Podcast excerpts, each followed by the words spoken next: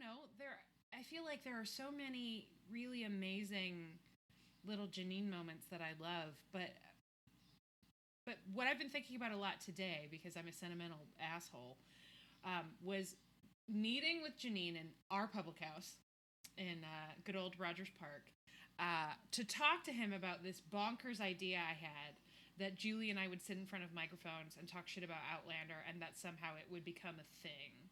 Um, and it would never have actually become a thing if it weren't for this motherfucker. So um, he was so encouraging and he had the equipment and he had the know-how and he taught us my elbows are on the table right now but i want you to know they usually are not he taught us to keep our elbows off the table he taught us here here's a janine classic are you ready we Mm. could use the microphone like this or we could use it like this We can use it like this. Come over here where Allison can't hear. you. There's uh, this is like this.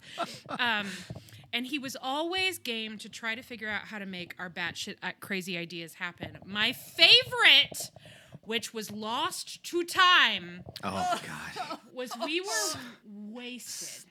so upset that this didn't. Yeah, And it worked. uh, it worked. and I'm I glad.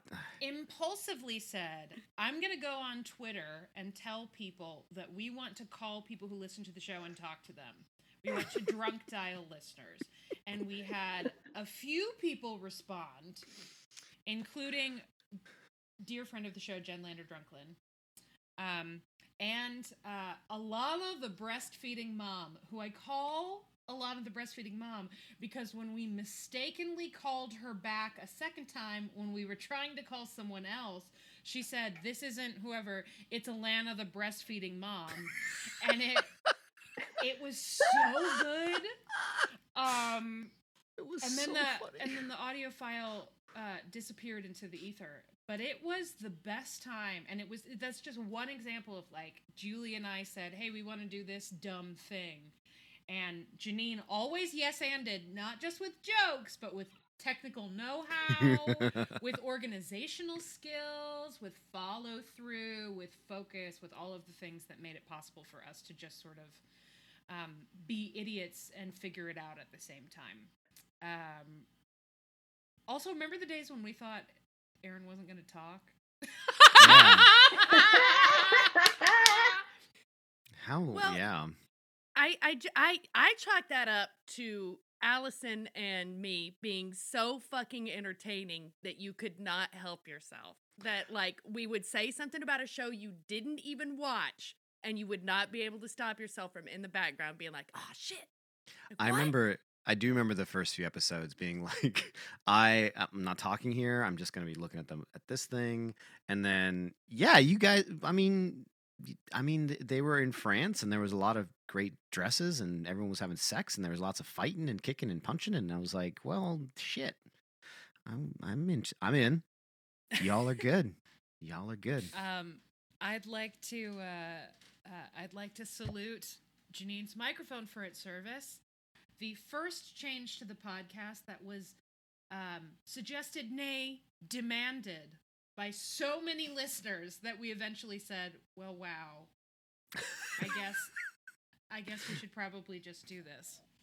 Um, we crowdsourced some memories that I'm not going to go into just yet because I want to give other people a chance to talk. But I do want to say there were a couple of greatest hits that I'm sure we're about to hear about. Some, some a broad overview, statistical overview of Janine's greatest hits. Cherry Speak to him in his language. Speak to him in his language. I I see do what, what, you're I doing. can. I try to meet people on their level, but Yeah. because I'm a rube and he's a literal PhD student, all I can do is make it sound kind of right. Um, uh, Cherry Bounce, obviously, Obviously, um, a big favorite. Um, Yeah. I wish, Aaron, that you could remember it. I do too. Though everyone has relived it a few times on the Slack, I can almost remember it. Yeah, that's that's true. Yeah, Um, almost. Cherry Bounce is a big fave. Uh, Menstruation Station also a big fave. Um, every time that I, multiple sex scenes were mentioned to me, here's a here is a testament to the hmm, undying appeal and earnestness of one Aaron Janine Patrick Pagel. Despite the fact that once a season he would get hyper fixated on a sex scene, which normally if a dude got hyper fixated on a sex scene in Outlander, I would think they were a real creep.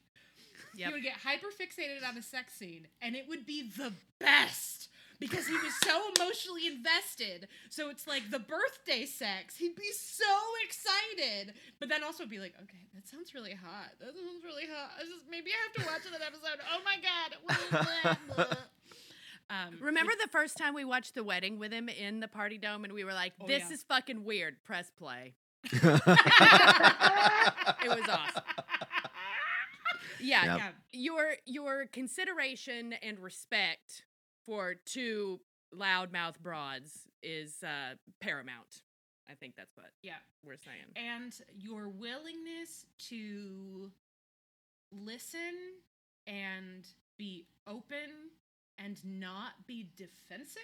It's not like there were many other many times when we had to be like, okay, Janine, seriously, we need to stop for a minute and correct you on some feminist shit. That almost never happens because you're a thoughtful human being. Um, but if we did like push back ever, you were always so open and responsive and not defensive and eager to learn. Um, and I think that comes from empathy, which is a characteristic of this show, not our show of Outlander, but I hope also of our show. Um, and something that you bring to in your personal life, and it really, um, it really means a lot to all of us. I know. Taryn says, "I only like about five men at this moment, and Janine is one."